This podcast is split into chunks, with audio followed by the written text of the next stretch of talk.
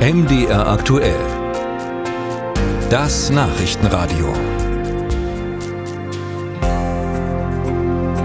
Jahrzehntelang hat Deutschland gut gelebt mit preiswertem russischen Gas. Doch als Reaktion auf den Krieg in der Ukraine hatte die Ampelregierung 2022 beschlossen, Öl und Gas aus Russland durch andere Quellen zu ersetzen.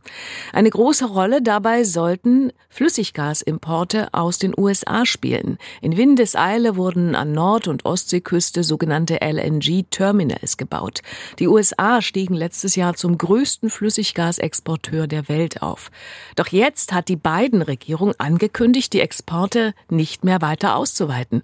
Ausstehende Genehmigungen dafür würden auf Eis gelegt. Was das für Deutschland bedeutet, darüber habe ich mit Tim Kehler gesprochen. Er ist Geschäftsführer des Branchenverbandes Zukunft Gas. Herr Kehler, haben Sie verstanden, warum die US-Regierung jetzt auf einmal die Bremse zieht bei den Flüssiggasexporten? Ich denke, hier zeichnet sich schon der aufkeimende Wahlkampf in den USA ab. Präsident Biden hat äh, sehr starken Druck aus sehr progressiven Bereichen seiner Partei bekommen, hier etwas in Gang zu setzen. Und gleichzeitig setzt er damit natürlich auch ein Signal an seinen Kontrahenten Trump, der das Thema LNG-Exporte auf den Weg gebracht hat. 2023 waren nur sieben Prozent der deutschen Gasimporte Flüssiggas und davon wiederum kam nur die Hälfte aus den USA. Welche Auswirkungen hat es also, wenn Joe Biden seine Ankündigung wahrmacht? Wir dürfen bei den Zahlen nicht immer nur rein auf Deutschland gucken. Deutschland ist tief eingebettet in einen europäischen Markt und hier spielen die amerikanischen Importe eine deutlich größere Rolle. Das amerikanische LNG kommt im Wesentlichen ja über die Häfen in Belgien und in Niederlande an und wird dann auch über Pipelines nach Deutschland gebracht. Also unsere Abhängigkeit von US-Importen ist deutlich größer, als die reine nationale Betrachtung auch darlegt.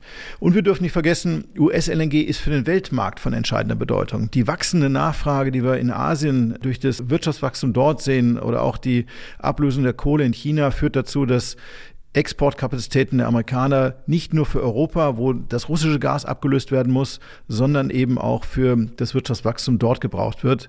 Wenn da was fehlt, wird es auch bei uns knapp. Inwieweit gefährdet die Ankündigung der US-Regierung dann die Energiesicherheit in Deutschland und Europa langfristig?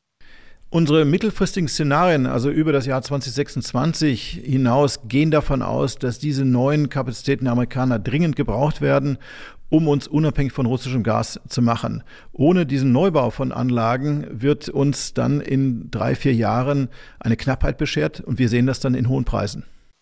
Nun ist die jetzige Situation ja noch relativ neu. Seit Freitag wissen wir von den Absichten der Regierung Biden. Was erwarten Sie jetzt in dieser Situation von der Bundesregierung, speziell vom Wirtschaftsminister Habeck, beziehungsweise auch von der EU? Was sollten die jetzt tun? Die äh, Europäische Union, äh, aber insbesondere auch die Bundesregierung, die ja besonders exponiert ist äh, in dieser Energiekrise, die Putin ausgelöst hat, muss sich mit den amerikanischen Partnern vereinbaren über die Langfristperspektiven der LNG-Lieferung. Wir sind mittlerweile von USA doch tatsächlich sehr stark auch äh, abhängig in einer gemeinsamen Wirtschaftsbeziehung. Und das Zweite, was wir machen müssen, ist unsere Gasbezüge zu diversifizieren. Wir brauchen neben den USA noch andere Partner. Für den Fall, dass der eine nicht mehr ganz so viel liefern kann, müssen wir uns Potenziale erschließen, beispielsweise im Mittleren Osten, im Oman, in den Emiraten oder eben auch in Katar.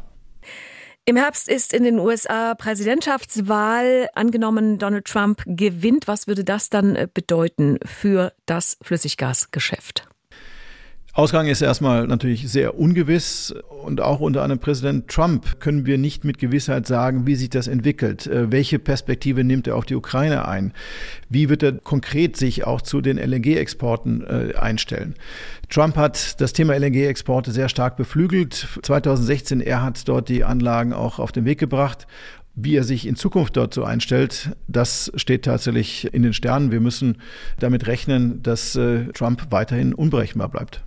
Sie sind ein Branchenverband. Wie ist die Stimmung in Ihrer Branche? Was sagen die Unternehmen? Wir spüren schon eine klare Nervosität bezüglich dieser jüngsten Entwicklungen. Unser Geschäft lebt ja von langfristigen Beziehungen, die nicht nur über Quartale, sondern über Jahrzehnte angelegt werden. Und wenn solche politischen Unwägbarkeiten plötzlich in äh, das Geschäft Einzug nehmen, hat das natürlich auch äh, sofort Fragen zur Folge, äh, mit welchen Partnern kann man welche Entwicklungen auch vollziehen, muss dort nicht eine weitergehende Diversifikation auch vollzogen werden.